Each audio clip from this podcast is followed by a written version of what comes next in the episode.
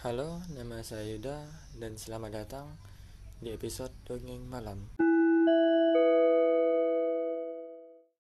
Kali ini saya akan membacakan sebuah dongeng yang berjudul Bangau yang suka menari.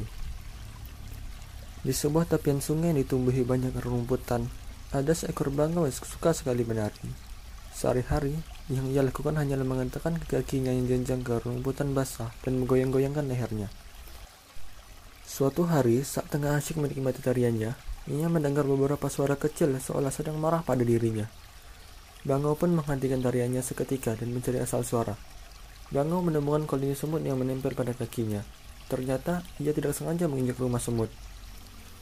Rumah semut hancur, semua semut dan makannya ikut terinjak. Ups, maafkan aku sahabat-sahabatku. Aku tidak sengaja menginjak rumah kalian, kata Bangau. Apa kau tidak bisa menari di tempat lain? Kami sudah bekerja keras mengumpulkan makanan sebelum musim hujan tiba. Kami juga berusaha memperbaiki rumah agar tidak terseret air hujan. Namun, dengan sekali hentakan kimu saja, rumah kami beserta isinya hancur, kata semut. Bango merasa sangat bersalah. Dilihatnya semut-semut kecil di bawah kakinya.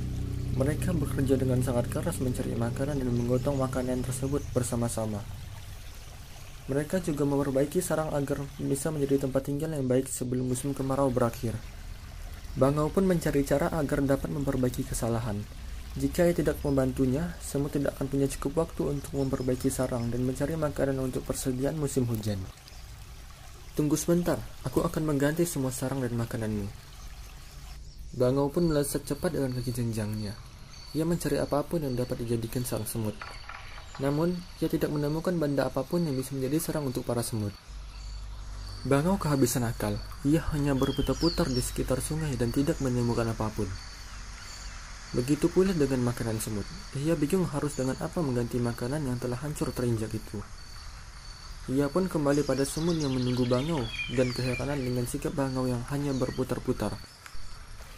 Maafkan aku semut, aku tidak bisa menemukan apa pun untuk membuat sarangmu.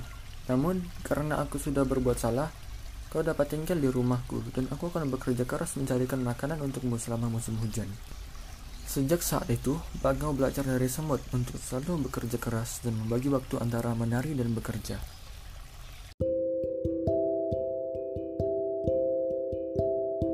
Itu saja untuk dongeng kali ini. Ketemu lagi di dongeng selanjutnya. Bye.